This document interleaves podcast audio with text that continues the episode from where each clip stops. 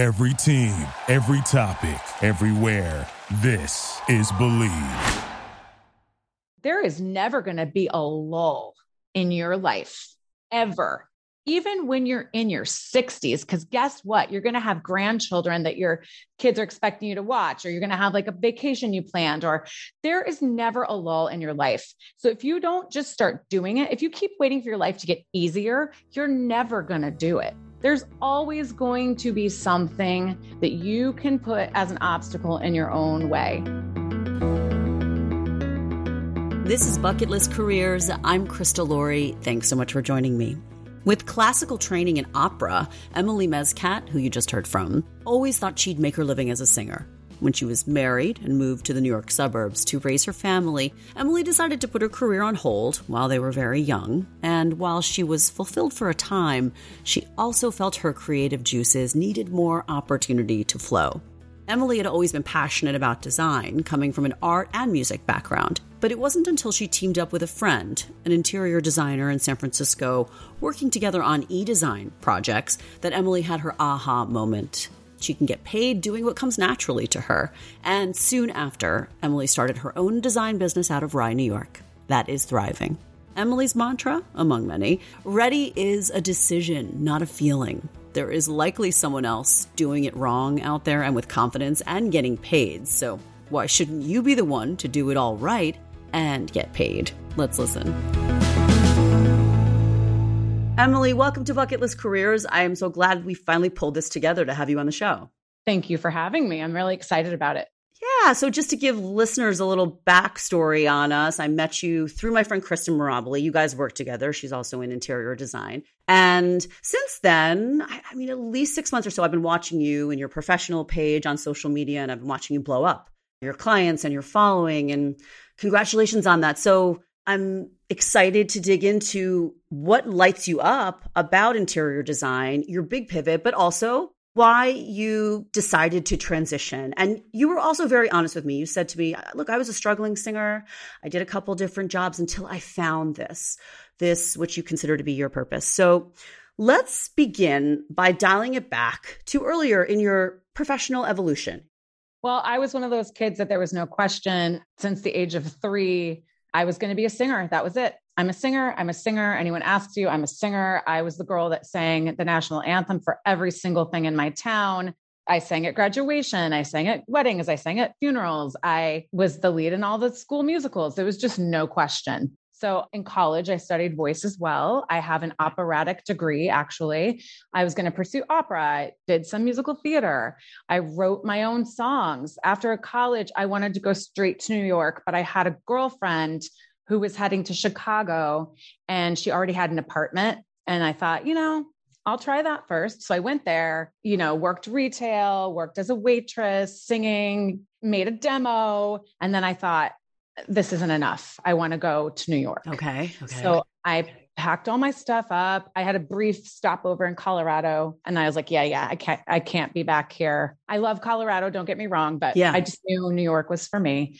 And this is like you're in your mid 20s at this point? I'm like 25 or 26. So you definitely had like an adventurous spirit. Chicago wasn't totally working for you. Did you think that New York would be better for your career in terms I of did. launching? Yes. I thought okay. the bigger place, I find being a small fish in a big pond. That's where things happen, in my opinion.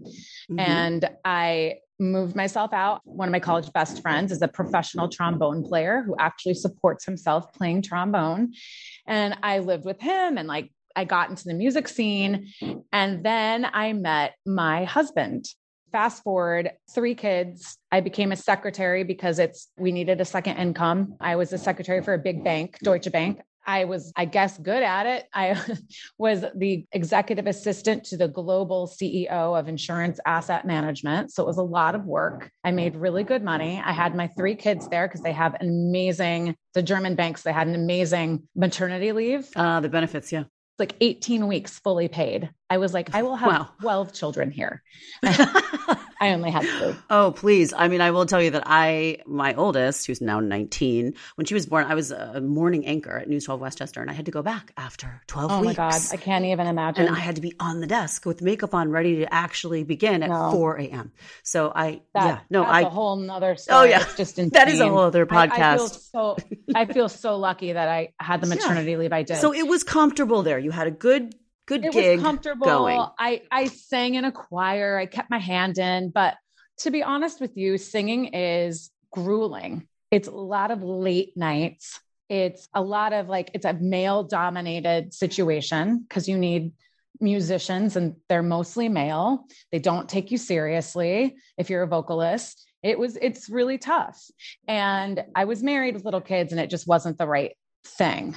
I'll get into this later, but there wasn't a very big support quotient with my singing at the time. And I thought, well, I have little kids anyway. And, but it was like a death. It was like Yeah. something A died. part of you. Because I, a part of me died. We moved to the suburbs and I, I said, I can't be on a train. My husband worked really long hours. And I thought, I can't also work really long hours. So I was a stay at home mom for a while. It was like something, my creative part died though. Like I was making all these friends. Nobody knew I was a singer. I've been here eight years. I still have some friends that have never heard me sing because I just, I lost my, that I didn't, Yeah. that part of Yeah. me was gone. Well, you were throwing yourself into your family, and I understand. I, I really relate to this actually, because I'm not even sure how many I'm people knew I was in the news until I started talking about it, and then it doesn't always naturally come up. And it was your whole life. yes, I, I I get that. So something wasn't working, like the way you're talking. The you know, and I can hear it in your words that you were coming to a point where you were going to hit the self awareness that I need to change. And I did a lot of like, I'm going to try tennis. I'm going to try golf. I'm a stay at home mom. I did two triathlons back to back. Maybe I love working out. I don't love any of that. Turns out, don't love it. Right, right. So you were exploring what you could do while being a full time stay at home mom. Right. And then my youngest was going to go to kindergarten in like a year or two. And I thought, I'm going to probably need to go back to work. We want big things out of life. I wanted to go back to work anyway, but I was like, well, I want to do something I love to do. During all of this, I don't know how it is where you live, probably similar. When women get together, they talk about their houses. They talk about what they're doing to their house, what they're going to buy for their house. I need to paint. We're knocking out the kitchen. We're doing this, we're doing that. It was all anyone's talking about all the time. Right. And I had moved into my little house, picked everything out myself, done all my paint colors myself, belabored it, and loved every minute of it. And I'm running into women that are crying in the hallway at preschool. Oh my God, I have to give all my paint colors to my contractor. I don't even know. All the whites look the same. And I was like, I'll help you. the whites do all look the same. right, but they were overwhelmed. They, the were same. Overwhelmed and you felt like you could help. overwhelmed and they were friends of mine. I had a best friend who was going out on her own as an interior designer in San Francisco. And I said, I called her and I said, Sheila, I got all these women that would probably pay you to give them advice, like over FaceTime or something. Right. I swear to you, I invented e design. I swear I did. I do remember I you saying that before we started recording, and I want to get into that. I want to talk about e-design even a little more deeply. But okay, so you were well, you were on the forefront of that. And she was in San Francisco, a struggling interior designer. And my friends paid her a flat fee and she decorated rooms of theirs. But guess who was on the ground? Me, because she can't be there for certain things. Right. And I and I would be like, I'll do it. I'll go measure. I'll do it. And I was loving it. So you were a team. She was doing all of this remotely, and Yeah, then whatever was- needed to be in person. design brain. Got it. Yeah. Yeah. Okay, that's actually smart. And then she said, You know, I'm too busy to do this. My business here is taking off. She goes, You take over. And I was like, I can't. I'm not trained. I have nothing. And she goes, Listen, why don't you just get an LLC? If you have an eye, you will have a business. And if you don't, you won't. And I thought, Why not? Talk about So diving in. My 40th birthday, my husband said, What do you want for your birthday? And I said, An LLC. And he was like, Okay. And I was like, I don't think really he thought anything was going to come of it. And I opened my LLC in 2017. And I'm telling you, I just started telling people I am an interior designer. I am an interior designer. Hi, I'm Emily. I'm an interior designer. I just said I was, and then I became one. You manifested it. I love this mindset of I can monetize what I'm good at. I'm naturally good at this. I enjoy doing this. I can make money doing it. What is stopping me? Well, I looked around and I thought people are paying for this service. And why shouldn't they pay me? And I would go over some homes and be blown away and be like, oh my gosh, like I want to be this good. And I'd go over other homes and be like, they paid for somebody to do this, you know? So I thought, why not? There's so many of us. If I went in and I failed, nobody would probably really know. It was like a drop in the bucket. Yeah. You know, it's Westchester County. You can go to a soccer game, throw a rock, and hit 10 interior designers. There are so many of us. There you go. And perfect lead in to what I was just about to ask you, which is how do you separate what you do? Because some of it is style. Like, as you said, you walked into some spaces and you were totally unimpressed, and others, the exact opposite. But aside from style, what do you think is separating you? What makes you singular, and how are you standing out from the masses of interior designers? I don't know if I'm necessarily standing out, to be honest with you, because there are so many of us. And I had chosen to live and work in Rye because I didn't have any childcare other than the wonderful Rye YMCA where you can drop your children off. Love the Rye Y. I was like, I have to work where I live, and that's dangerous. You know, like you can burn bridges, you're going to see these people at Whole Foods. If you work with friends, it can be dangerous. Yeah, that's absolutely true. Well, you know what? It all shakes out. I love color. I love pattern. And I have friends that are like, no, no, they're not going to hire me based on that. Some friends aren't going to hire me based on they don't want to work with friends. So I don't know if it's that I stand apart. It's that the people that want to work with you Mhm. want to work with you. And if you have to talk somebody into working with you, it's not going to go well. Right. And be yourself. I mean, you know you're stylistic, Yeah. you're aesthetic. You're not going to change that to cater necessarily to someone who has a totally different vision, right? It's it's kind of like this is what I think this should look like to some extent. At the same time, though, I do love all styles and I love inhabiting Okay. my client style. So if somebody is like, I'm just going to throw this out there, I want a totally mod 1960s feel in my house. I'm all over it. Somebody else is like, I want a big, beautiful modern farmhouse kitchen. Ooh, I would love to do one of those. You're adaptable. I do inhabit their style, but I do think what was surprising to me about this business is it seems like so glamorous, so designy. Like you just get to be creative and people are like, "Oh yes, love it," and they give you money. No, it is so customer service based. It is mind-blowing. It is working with someone's budget, working with their husband's opinion, their opinion, your opinion. You have to have a super thick skin. You bring your A game to a meeting and they're like, we hate it. and you're like, what? Right. You know, like, and it happens all the time.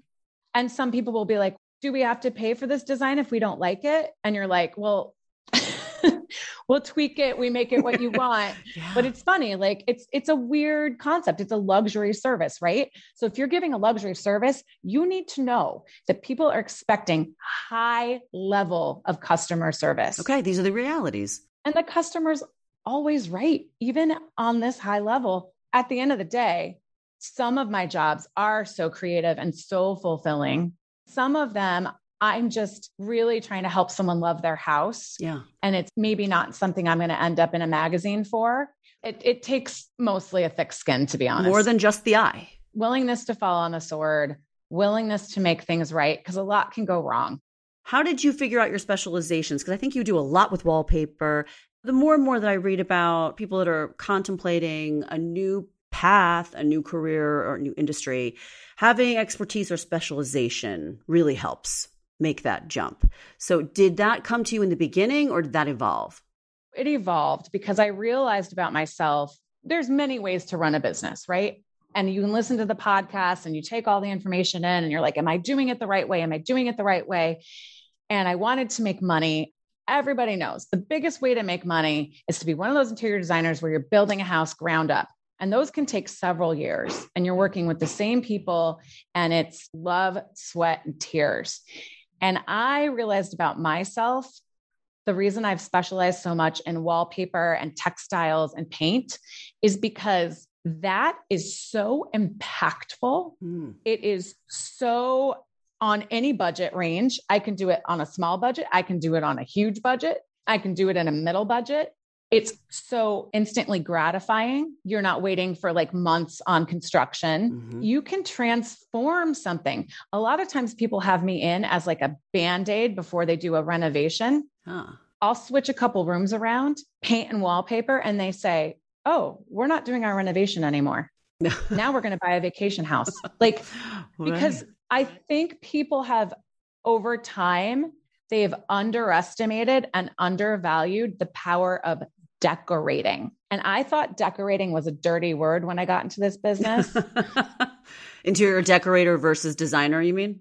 versus designer Mhm. versus like Yeah. some, you know, I love decorating. And if you want to call me a decorator, call me a decorator because it is the most fun. It is the most impactful. I can take your grandma's chest and paint it blue and put it with some amazing wallpaper.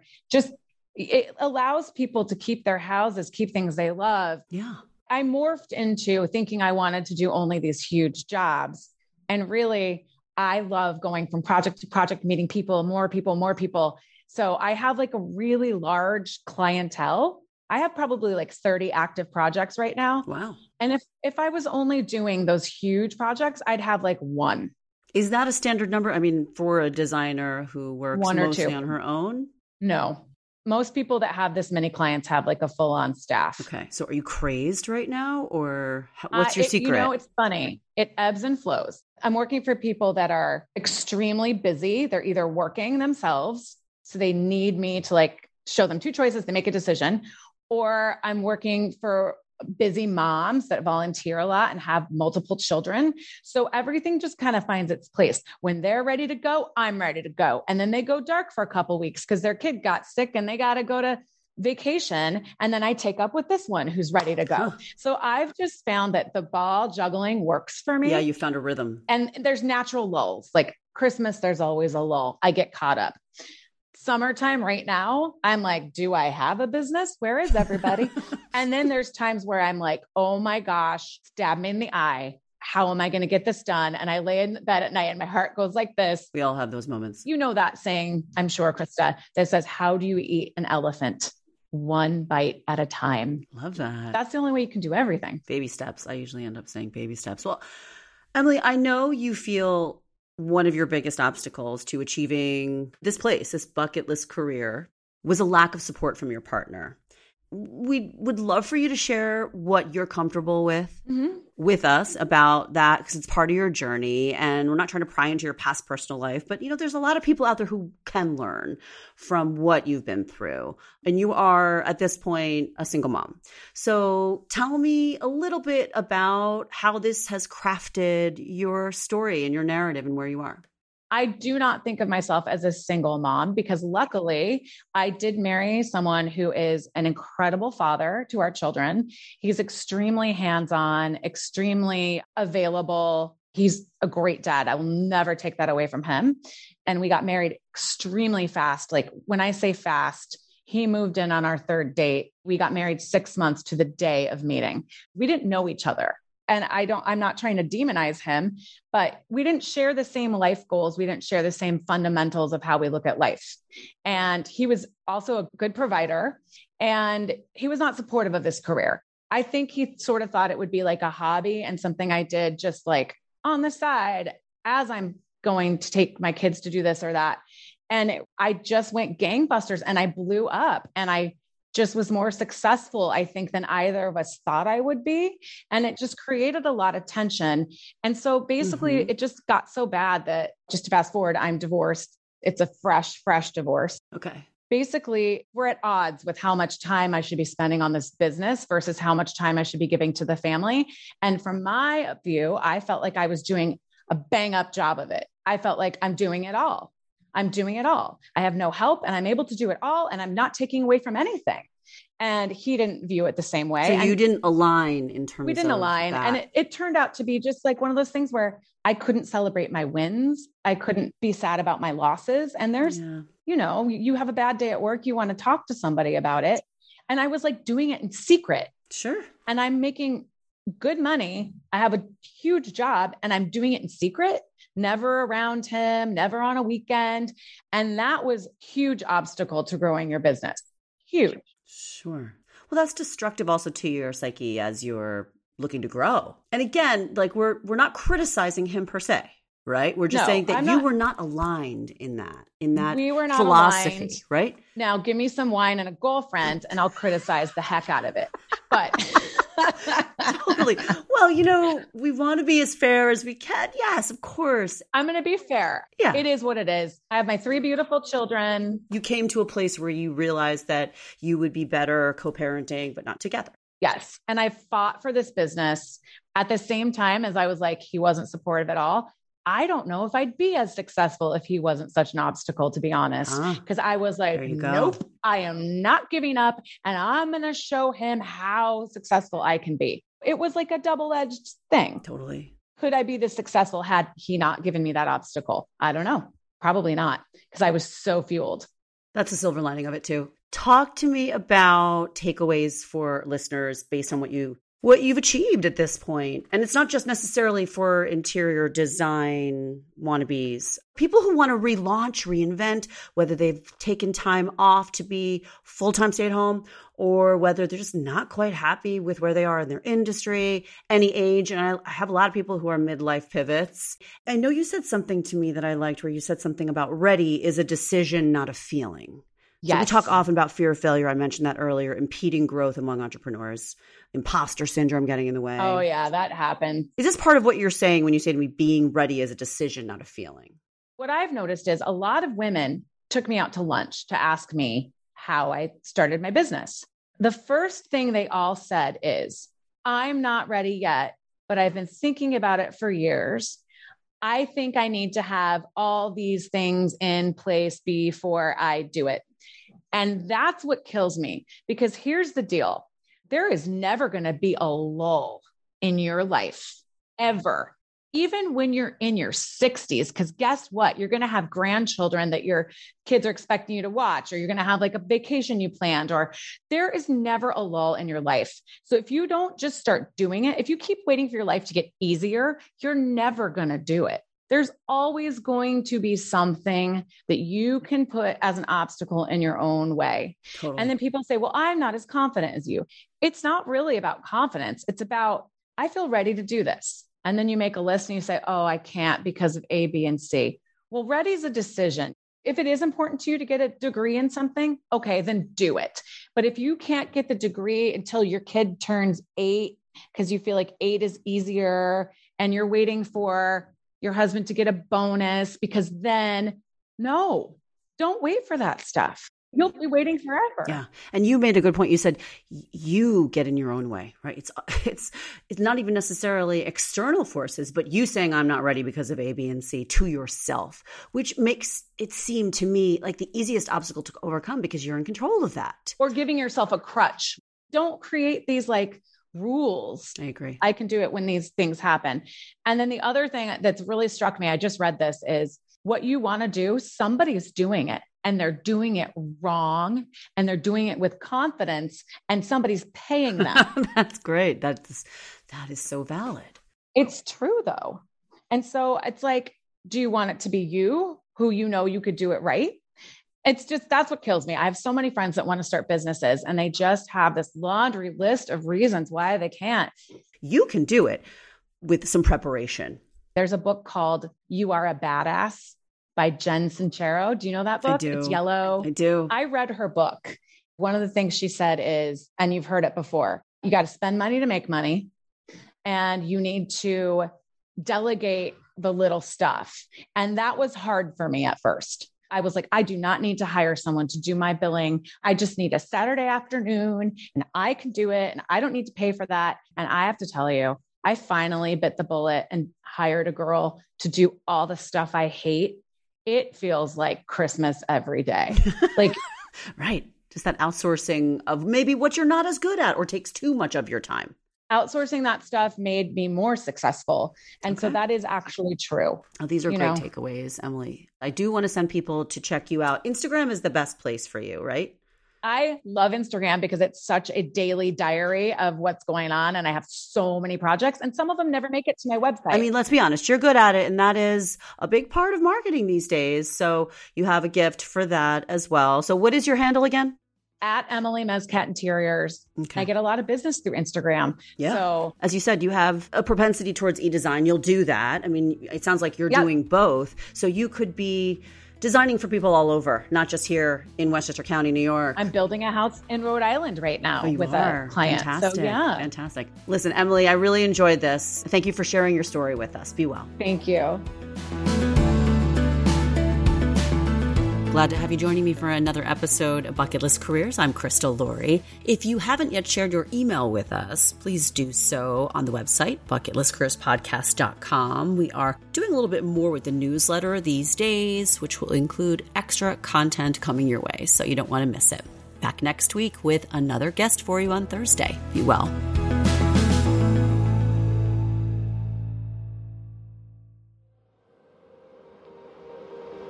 An ironic media production. Visit us at ironickmedia.com.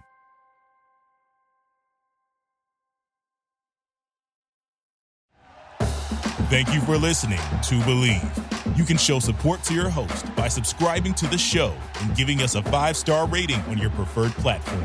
Check us out at Bleav.com and search for B L E A V on YouTube. Our house is a mess. Come on in. I'm Amber Wallen, internet comedian, plant queen, and host of your new favorite podcast, Fly on the Wall. Okay, that's pretty presumptuous to assume that this is going to be their favorite podcast, by the way. Like, come on, Amber. Anyway, that wasp that you just heard interrupt me is my husband. And co host Benjamin Wallen, also a comedian, and I host people at our home. I have a great wine collection in my cellar. Well, you it's not a mean the mini fridge? It's a mini It's fri- a mini yeah. fridge. New episodes of Fly on the Wallen drop every Wednesday. Listen in as we discuss relationships, books, and keeping our sweet baby kid alive while we make laughs on the internet. Subscribe to Fly on the Wallen wherever you get your podcasts.